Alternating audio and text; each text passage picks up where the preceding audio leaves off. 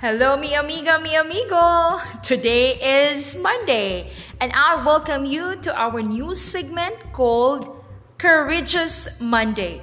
Why do we call it Courageous Monday? Because most of us don't want to get up in bed and do work. Am I right? Some of us really had a hard time to get up, especially now, work at home. So, really, it takes courage to get up and do the task. But on the other side of the coin, it takes courage to stand up after you fell down. It takes courage to face failure and make it right.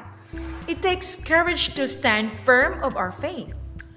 It takes courage to be exceptional, to be different while living in this sinful world.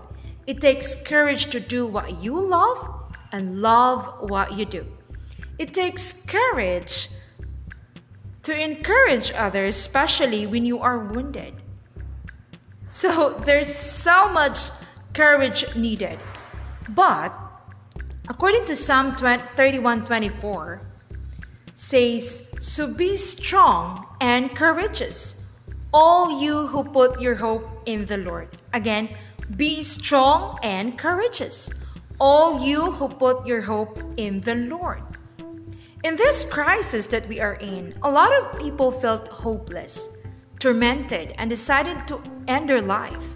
Students, teachers, workers, they are physically, mentally, and emotionally drained.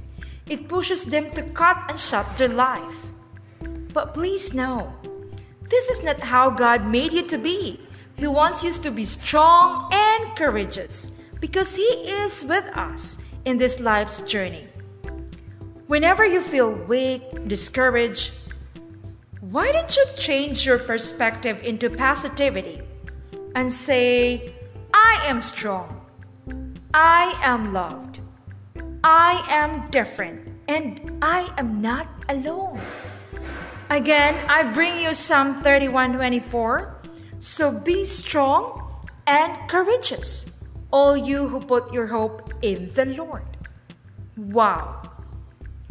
Praise God for that reminder. So, guys, I love to hear from you. What is your own definition of courage? You can send us a message through huni.baterna at gmail.com. Again, huni.baterna at gmail.com.